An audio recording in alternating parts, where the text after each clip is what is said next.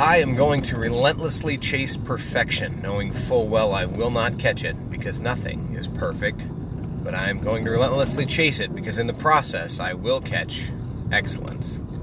I'm not remotely interested in just being good. Vince Lombardi.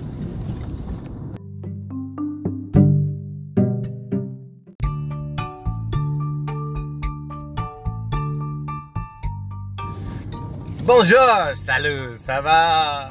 Welcome, my friends, to the show called The Deep Gripping Reality, where I dig deep into different subjects for your amusement and for your edutainment. That's a mix between education and entertainment. And I just realized how incredibly stereotypical this French accent sounds. So, today we will be talking about uh, the culture. Oh, the culture of various social media platforms. Yeah, that's right. Social media platforms have their own culture. And if you are tone deaf to what that is, there's a very real chance you're going to post stuff that you really shouldn't. And instead of helping your uh, social media and your digital marketing strategy, you could be really hurting. Stay tuned.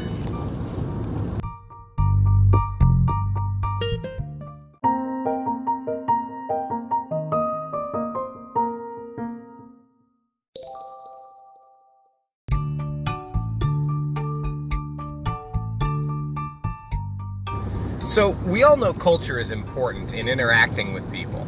Um, and interacting within business, especially.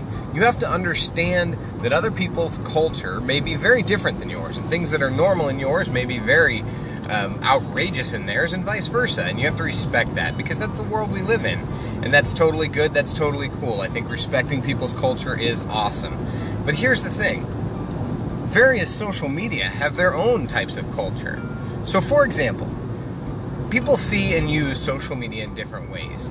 So let's take Facebook for example. Facebook is by far the king of social media. It's the, the largest, and I'll be honest with you, I actually bet on um, on uh, MySpace. Back when Facebook was out, I was a MySpace guy. This is before it went all music, and I realized that you could put in your your own HTML coding and really customize the page, and I love that. So I like had a cool background, and I had cool music, and I had a weird, you know, screen name and MySpace was was it was the shit, man. It was awesome.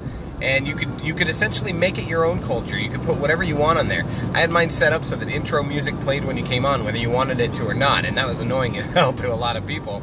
But yeah, it's true. And you could set your top 10 and it was so cool. And then Facebook came along and to me it was bland, it was plain, it was never going to go anywhere. And man, I'm glad that I did not invest money in MySpace over Facebook. Uh, let me just put it that way. So Facebook, which we all know, started as something from Harvard, and if you didn't know that, it, it did. It started because Zuck decided Mark Zuckerberg um, was trying to decide whether or not he liked, you know, what girls were cute and what ones weren't, essentially.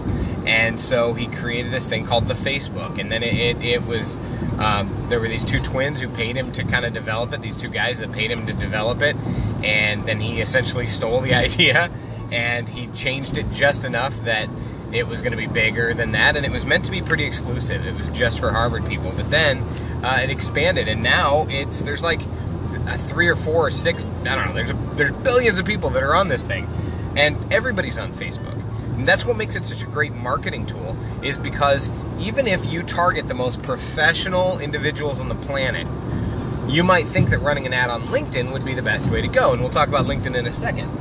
The reality of the situation is that even if they have a LinkedIn profile, which most professionals do, they probably also have a Facebook profile, which is reserved for their family life, for the other side of their coin. Um, or if they don't, their spouses have one. Their husband, their wife, their kids, their their their whole family is on Facebook because that's what Facebook is. Facebook's culture is one of memes and of fun and of enjoyment and of sharing pictures and of connecting. That's their whole theme is we want to connect the world. And sometimes it's pretty divisive, but they've been cracking down on that. I don't know if you've noticed, but I sure have. There's been a lot less toxicity on my Facebook feed than there used to be. And I think it's because Facebook's algorithm is naturally boosting things that have a positive message because they want it to be about connecting. They do want you to have freedom of speech and want you to be able to post essentially whatever you want, but they really, really want to be about connecting people and people enjoying stuff. So, Facebook specifically is a place where you would go to post things to your friends or to your, um, to your, uh, uh, you know, really close colleagues, not like your boss. So, let me be, let me tell you how I use my social media. I use Facebook specifically for very, very close friends and family um, and when I say very close friends, I mean friends that are essentially family to me, that I would feel like, that I feel like are my brothers and sisters and, and like are really super close to me. That's my Facebook. Now, my Facebook personally, you can go into the settings, it's on lock. It's locked down. Like, I share some things publicly, like for example, when I go to promote this podcast, I share that publicly, and I have different group, uh, different pages that I've created. Um, I talked about that in one earlier episode. Check it out. I think it was either the first or second episode of this of this podcast. But for the most part, it's about pictures of my kids, and I don't really necessarily want the whole world seeing those. I, I want family and friends to see them, you know? Or it's about, uh, you know, encouraging my nephews or my nieces or, you know, my my family. It's it's about family. That's what Facebook is for me. So, you know, if I'm if you and I work together and you send me a Facebook request, there's a good chance I'm going to ignore it. And it's nothing personal. It's just that I don't feel like we're close enough that you need to be into my personal life. And that's what Facebook is for me. Now, I'm going to come back to Facebook because I think there's something really, really scary that you need to know about Facebook. So stay tuned to the end of the episode for that. When it comes to marketing on Facebook, your ads can be a little bit more whimsical. They can be a little bit more fun. They can be a little bit more lighthearted. They can be a little bit more. You, you can know your audience, and that's the thing is, Facebook allows for sniper accurate targeting when it comes to ads. And that's the mistake that a lot of smaller businesses and sometimes larger businesses too make is that they'll assume that just because I run my ad in a 50 mile radius of my hometown that it's going to do really well. And then when I throw 200 bucks at it and it flops, I say, "Ah, Facebook ads don't work." Well, a shovel doesn't work if you're not using it right. It has a purpose, right? So you need to really if you're going to pay money on a Facebook ad, take the time to really seriously target know your audience, right? Take the time to actually go through and pick what are their interests, what uh, is their age demographic, what is their um, income demographic. You know, um, really get get into the psychographics of who your target audience is, and then tighten it up a bit. You can pick either. So, say I'm having an event in Des Moines, Iowa, right? I could post a, a Facebook ad, and there's, by the way, two or three different kinds of Facebook ads you need to be aware of, but you and, and and I'll get to that in just a second. So you want to target and make sure that you're picking the target right. So I don't just want people who are driving through Des Moines because it's a very busy city and people drive through the outside of it all the time. If I'm looking for people in the Des Moines area, I want it to be in the Des Moines area. So I might tighten that up a bit. I might make that within a 10 mile radius of Des Moines or a 5 mile radius of Des Moines. Um, but if I want to go larger and say I want to include towns like Altoona and Bondurant and you know uh, West Des Moines and things like that, um, and the East Village, then I might go 50 mile radius or, or you know even 75 mile radius because then I'm getting towns like Marshalltown and and um, you know that sort of thing. So it, be very specific in your targeting. Know what you're doing. It's an investment of your time, but it also turns into an investment of your money. Now, note that Facebook is a pay to play game. If you really want the most exposure using Facebook, and I'm talking about more than just impressions, I'm talking about clicks, I'm talking about action items, actual KPIs, key performance indicators.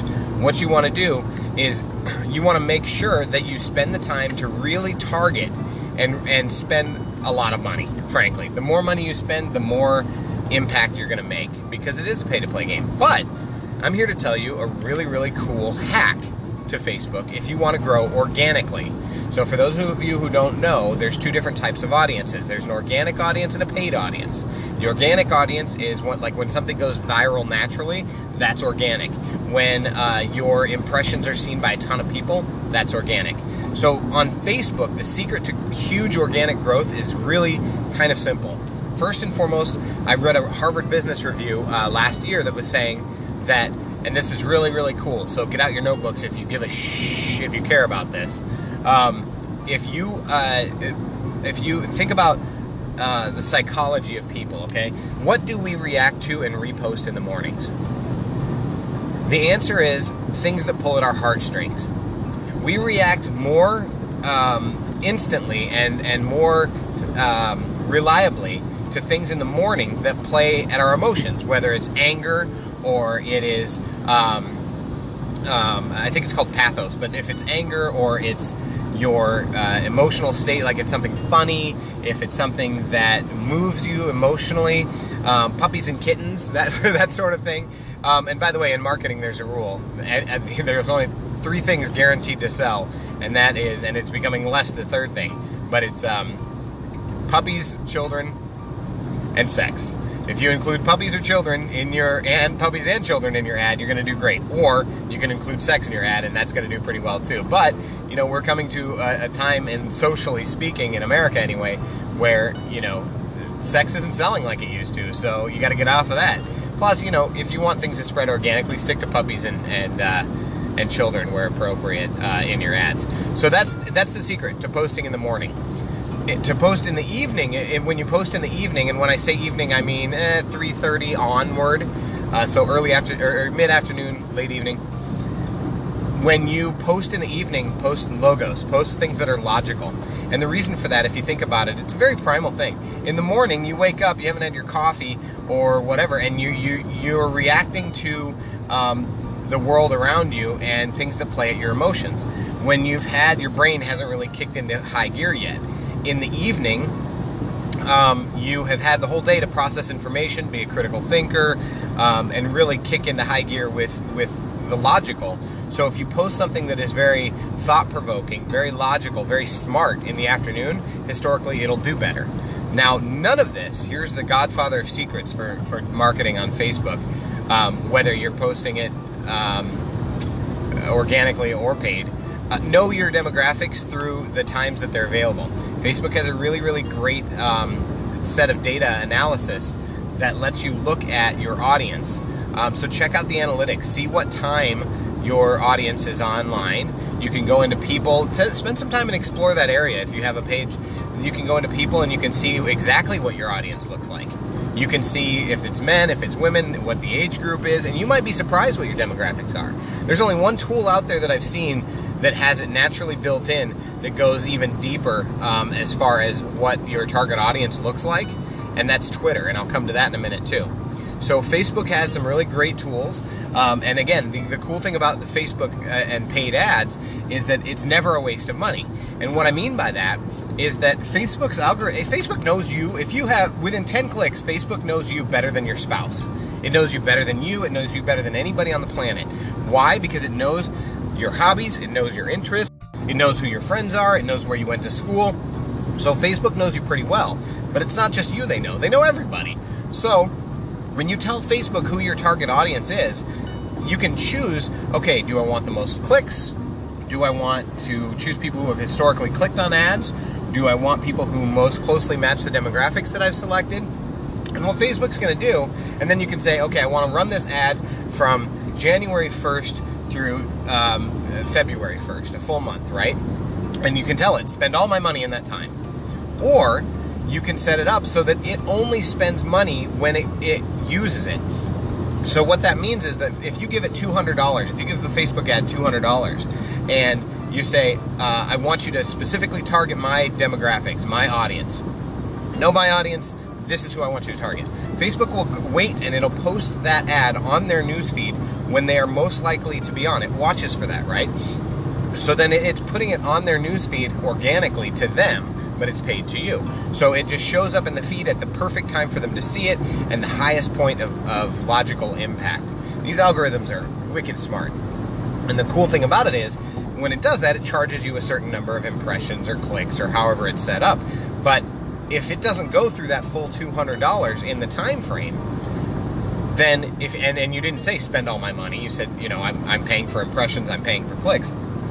It'll go until it spends your money or until you tell it to stop. So if you run an ad from january 1st through february 1st and it doesn't spend all your money then that money rolls over. You can actually use that on your next ad campaign. And that's why it's so important to do a versus b campaign testing to see what's most effective but so this is this has been a really really deep dive. You know, deep gripping reality is all about deep dives. Deep dive into Facebook ads, and as promised, a little bit later, this is going to be a long one, guys, because I'm going to go into each social media so you understand how to use them. A little bit later, I'm going to get into the creepy stuff about Facebook that you need to know for your own personal security and sanity. Okay, so one last thing on, on all social media hashtags. So, hashtags are, the, for those of you who are older and may still not know, the hashtag is the pound sign. Um, and for those of you who are younger and may not know, the pound sign was the thing on the keypad that uh, you would push um, that looks like a hashtag. Anyway, it's a number sign. Anyway, so hashtags are were created by Twitter, um, and basically it's so that people can find things of interest to them. So, for example, if I'm an artist and I post on Instagram, um, I can use different hashtags: um, oil color, hashtag oil color, hashtag acrylic, hashtag watercolor, hashtag painting, hashtag black and white photography, hashtag photography, hashtag photos. There's so many different ways you can do it. Now, on Instagram, which even though it's owned by Facebook, runs very differently than Facebook. Okay, and and by the way, for ad spend, your money is best spent on Instagram. But hashtags are awesome for Facebook. More than a couple are annoying. People don't necessarily search for for hashtags very often on Facebook. But my golden rule of posting on social media is that you should at least have one hashtag, no matter what you're posting on. You should at least have one hashtag because then if somebody's interested in that, you show up on other feeds organically really easily. You should always have something of value. Um, so it can't all be me, me, me, unless you're running a promotion, in which case you're still offering something of value. Um, rule number three is that it needs to have either a photo, a, a, video, or a link at the very least, something interactive. That's kind of a call to action, and it engages them, it stops them. Now, a secret about Facebook is that the wider the space, the more real estate you have, the more likely you are to catch the attention. So if you do a face a photo or a video, or make sure that there's a great photo with the link that you share, it's going to grab more of. There's more of a chance it's going to grab somebody's attention because it physically takes up more space on their Facebook feed as they're scrolling through. So there's more of a chance that something is going to grab their eye. So this has been a deep dive into Facebook. Next, we'll move on to LinkedIn right after this nice little interlude.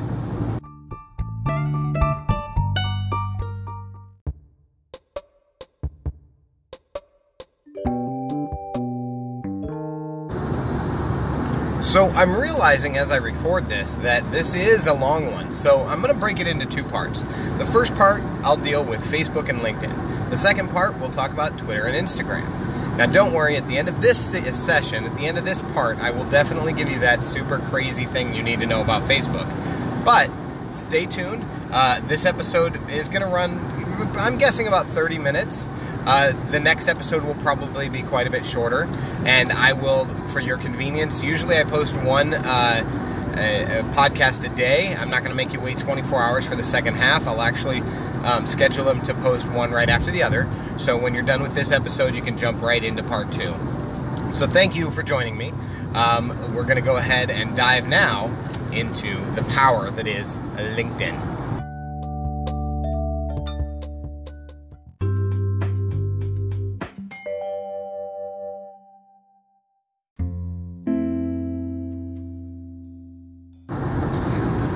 LinkedIn. I've heard it before. I'm not on LinkedIn. I don't understand the point of it. Isn't it just Facebook for professionals?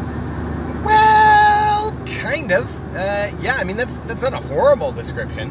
Um, so Facebook is your professional face. It's your resume online. Here's an interesting fact.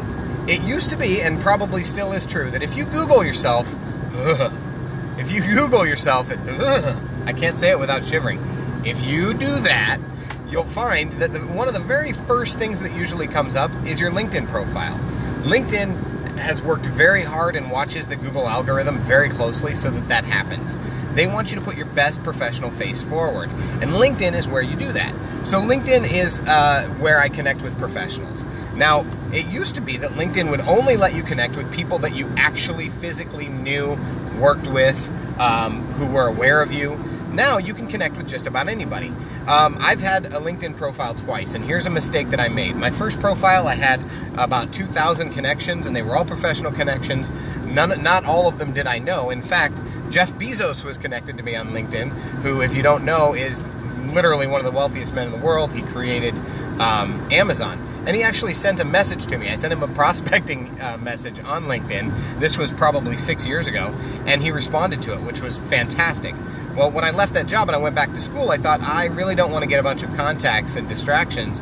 while I'm in school. So I'm going to um, turn off my LinkedIn. Well, on Facebook, you can turn off your Facebook, and as long as you reactivate it by just logging back in, you're good.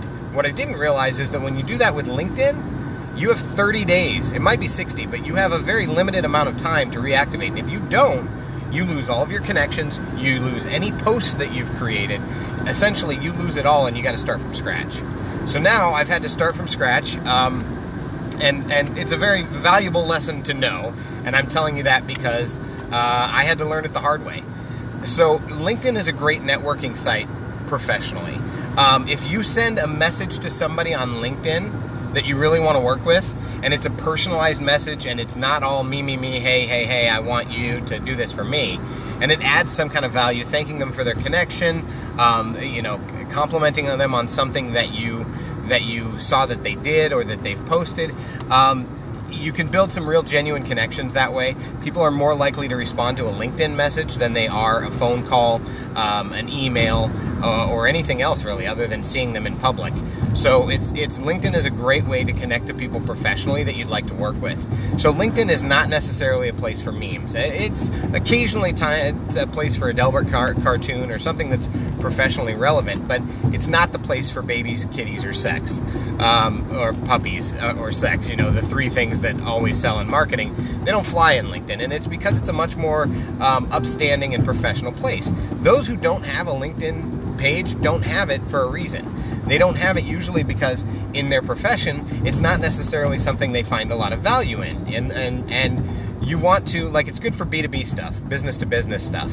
Um, and that's that's what LinkedIn is all about is establishing your your professional brand of who you are, um, who you represent, um, and establishing your expertise. So, uh, LinkedIn marketing is a little bit different. Yes, they have paid ads, and I've had some success with that. I ran a paid ad campaign for about 250 bucks um, over the course of a month. So, you know, ideally, it probably should have been quite a bit higher, but I was targeting law firms um, in Iowa and there are some pretty good targeting you can do with that. You can even upload your own lead list if you want to. So it'll try and find specific people to put your ad in front of. That's a little creepy, but it works and it's true. Um, and and you can actually put a little widget on your uh, website so you can see when traffic gets sent from LinkedIn to your website. You can see on LinkedIn that that's where it came from. Now, of course, Google Analytics lets you do that anyway, but it's it's kind of nice because you can see how your ad conversion is doing. but the best way to market on LinkedIn is to do it organically. So what you do is on your LinkedIn business page, um, you can post stuff pretty regularly that will allow you to um, that will allow you to establish your uh, industry expertise or weigh in on things. And and I've said this, I'll say this a billion times because to me it's a cornerstone of the future of digital marketing. But it has to be uh, content heavy uh, and it has to be value adding. You know, you have to know your audience and know the kind of things that they will find value in, and not just hey, these are all the services that we provide. Well, yeah, that's good, but you got to show show the solutions. People don't buy uh, products. They don't buy services. Heck, they don't. I used to think people buy people because if they like you, they'll like what you're selling and they'll buy what you're selling. But what I've come to realize is they, they only like you as useful as you are. If you can provide a solution to their problem, that's how you get the sale. And so you really want to uh, add value, solve problems for free, give out more than you get um, especially on LinkedIn. So whether that's um, a really good strategy is to comment on a lot of people's other stuff with thoughtful things. Um, Gary Vaynerchuk has this thing where he, he calls it the uh, um, oh god, I think it's like a dollar dollar forty rule or something like I don't know. But the idea is that you go through and you find 90 posts per day and you leave your two cents. You leave some kind of positive, um, thoughtful response, not just a like, but an actual comment and that's how you can spread organically really fast on all social media, but especially on LinkedIn. And the growth rate in LinkedIn right now is off the charts. It's organic. I mean, the organic growth rate is just freaking phenomenal. And when they tighten up that algorithm, it's going to suck, and it will happen. But right now, posting good content on LinkedIn is a brilliant way to really, really spread your influence, uh, whether it's personally for your personal brand or if it's for your company. So that's what LinkedIn's all about. It is much more serious. It's a much more serious place, um, but it's a great way to connect with people. Now you do have to watch out because I'll tell you right now, if I get a connection request and the very first thing that comes through is uh, something asking me to buy a product or service, or even even offering me a free PDF or um, a link to a free seminar or something like that. Yeah, I get it. You're trying to give, but I, we haven't earned that that place yet, and I'm not cool with it. And most professionals on LinkedIn aren't. They don't want you to sell them stuff. Nobody wants to be sold. They do like to buy, but they don't want to be sold. And so that's that's not what LinkedIn's about. And I'm telling you that is that's one of the biggest mistakes I see on LinkedIn all the time. Is you know they connect and then straight up ask for something, ask for a sale. Now there is one difference. People love to share their expertise. People love to talk about themselves and and show that they know their stuff. Um, and so by demonstrating expertise, uh, you do you do well for your own brand, but also ask for other people's. If you respect somebody something something somebody wrote, send them an, uh, an in-mail or a message and say so. Say, hey, I really liked your position on this or that, and, and I'd love for you to tell me a little bit more. Do you mind? Or, or hey, can I pick your brain for a minute? That's how you can get a good call set up, by the way. Is just say, hey, can I pick your brain for a minute? And then actually have thoughtful questions and sincerely listen listen to understand. Don't listen to get your point across. Get to know them. And you'll be amazed at how quick you become the most popular guy in the room or gal in the room when you're listening more than you're speaking. So that's what LinkedIn is all about. Um, I highly encourage you to use LinkedIn as a blog. Um, I say that because you can actually post, uh, they call them articles on LinkedIn, and I really like that term, but have really catchy graphics. Um, some Here's some quick tips on that. And that's a good way to, again, establish your expertise and, the, and their industry expertise because that's what it's about. Use LinkedIn as your resume, show your experience, get recommendations, show your awards, show your education, but write these posts because you can set it up so those show up right at the top of your of your LinkedIn profile. So when somebody checks you out, they see what you're all about. And if you have these um, articles that you've published, they can go through and read your philosophy. They can also see if you've been consistent. So when you do an article, if you're going to write an article, again, it's all about adding value. Um, have a really cool, uh, if you can do it, an original image. If not, get a free use image and put it on top. Make sure it's relevant. That would be a decent place for a meme as long as it fits uh, the theme of what you're talking about and literally fits on the on the article. Um, but yeah, so that's that's the start, and then you have a good catchy, really catchy title and then um, join have sure make sure you've joined a bunch of groups that you're that, that share the type of things that you're into or start conversations about the type of things you're into marketing specifically leadership that sort of thing. But and whatever your industry expertise are. And then when you pen the article uh, you can have a video embedded in there you can have pictures embedded in there. And remember that eye fatigue is a real thing if it looks too we're lazy human beings by nature it sucks but it's true. We want to find the path of least resistance. So if I open up an article and the first thing I see is this huge chunk of text, this block of text, it can be the best content on the planet, but my brain has already told me, ugh, really? I don't have time for this bullshit right? And that's a stupid thing to do. And and you know, logically I know that, but my primitive lizard brain or whatever you want to call it is going, we don't want to do this. Let's let's do we, let's come back to this. This is cool. We'll come back to it. And then we never do.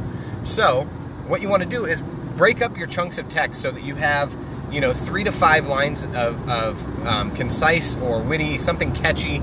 Um, but break up visually break it up so you have several paragraphs. And then you also use the quote function. So they have a quote function that kind of offsets it and puts it in a nice little highlighted accent. Use that quote function. Make sure you cite your sources and link to other things. Linkedin loves it and promotes naturally and organically if you try to keep people on their site. So if you link to other linkedin articles or to your own profile or people's profile. So say i'm going to quote john g. Miller who is the author of qbq one of the most influential books i've ever read in my life. If I'm going to quote him, it's a smart thing for me to link to him in my um, in my article, and I mean his profile page. And the reason for that is not only does it show that you know it, it lets your audience go to them, gives them some free promotion, and lets your audience learn more about the person you're you're citing as an expert, but also, and I think arguably somewhat more importantly, I would say, um, it allows you to uh, by cross-linking like that, it feeds the algorithm. And one more thing, if John G. Miller, for example, were to see that you posted something in the article and they really like the article because people like to read about themselves, they might share it to their audience. And so that's more organic growth with that. Then at the end of it, have some kind of call to action. At that point, you can say, you know, if you want to learn more, check out my profile. If you want to learn more, here's the business I'm in. If you want to learn more, blah, blah, blah. And that's a really good way to uh, entice people into listening to what you have to say. So when you uh, connect with somebody on LinkedIn, you automatically follow them. Uh, including their their posts.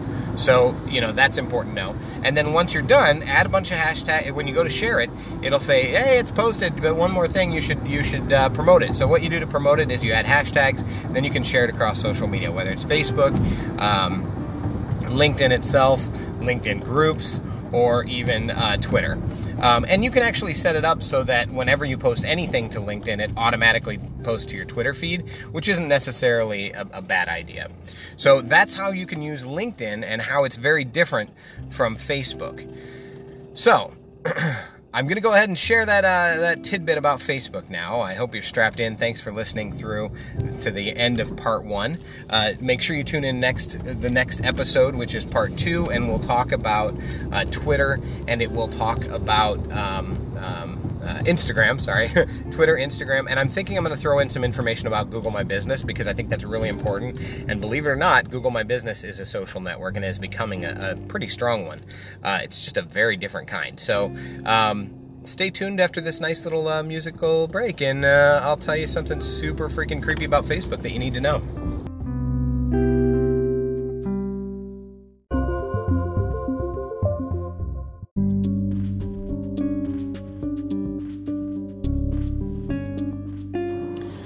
Okay, folks, so now for the moment you've all been waiting for the creepy, creepy thing about Facebook. So, everybody, I'm sure, has heard about this uh, Cambridge Analytica thing um, a while back. So, in 2016, um, a company, a data analytics company called Cambridge, Cambridge Analytics, which has been, since been shuttered, I believe, um, really inappropriately used a lot of Facebook. Um, users' information. Um, and so Facebook was under a lot of heat for how they got it. Well, here's what you need to know. Uh, if you have, do you have the Facebook Messenger app, Facebook Messenger Lite, or Facebook app on your phone? Odds are you do. Most Facebook users do. It's much more convenient that way. The kicker is you should take a minute to go through and look at the permissions that you give to uh, Facebook when you install that app. And if you did, I think you might uninstall it.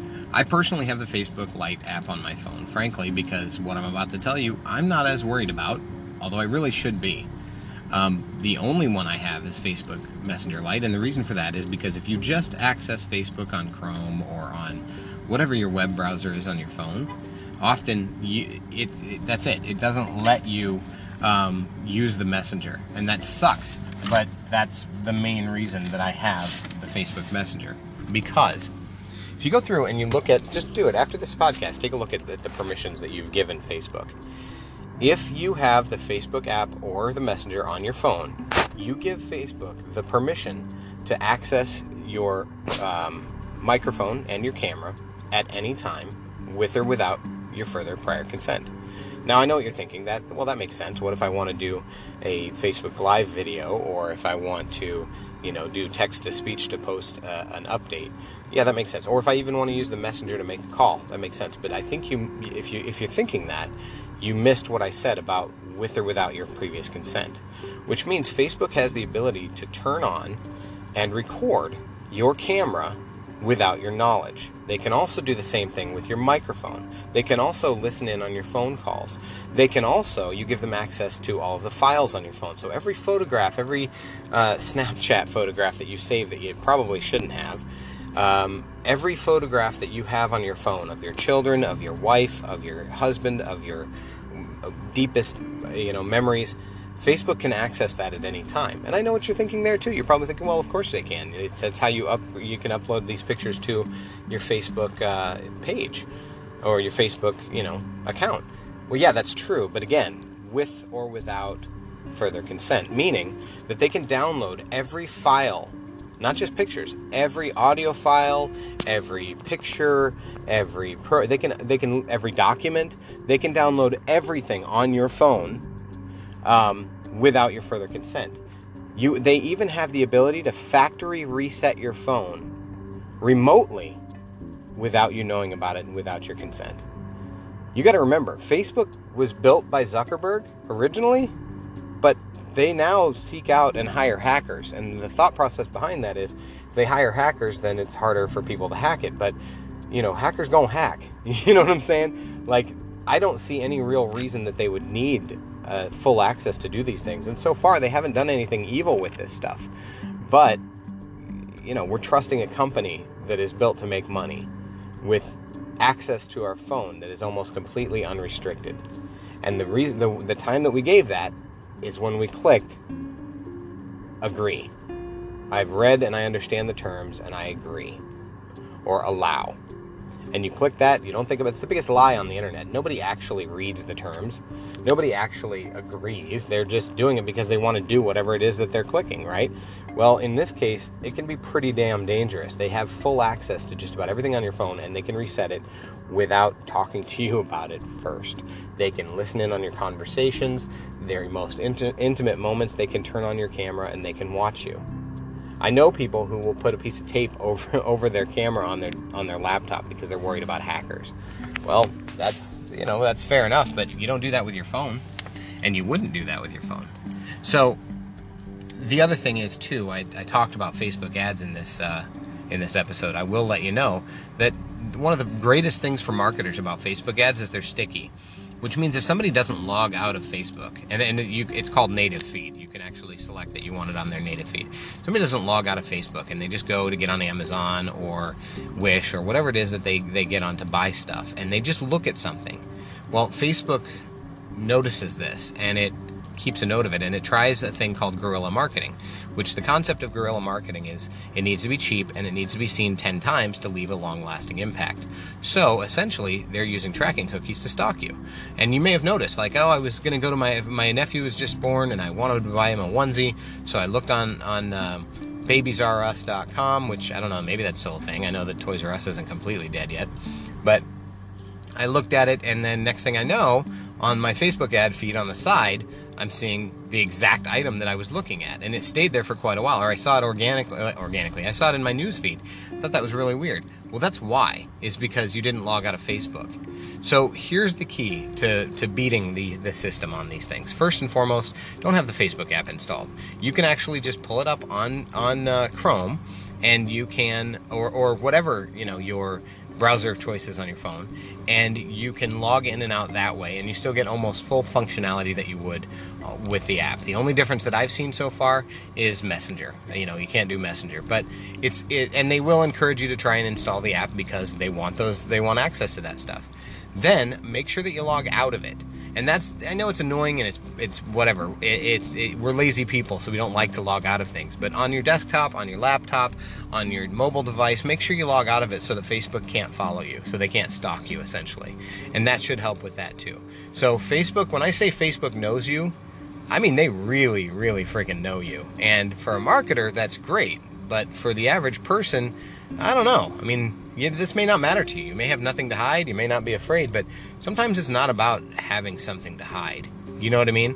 It's it's about privacy, and you know that's it's a scary thing, but it's reality. So. Um, tune into the next episode, which will be all about um, Twitter and um, uh, uh, Instagram and how to market on those, and then also a little bit about Google My Business. And who knows, maybe I'll have a guest for that. Thank you very much for your time. Thanks for tuning into the Deep Gripping Reality. And until next time, dig deep, my friends.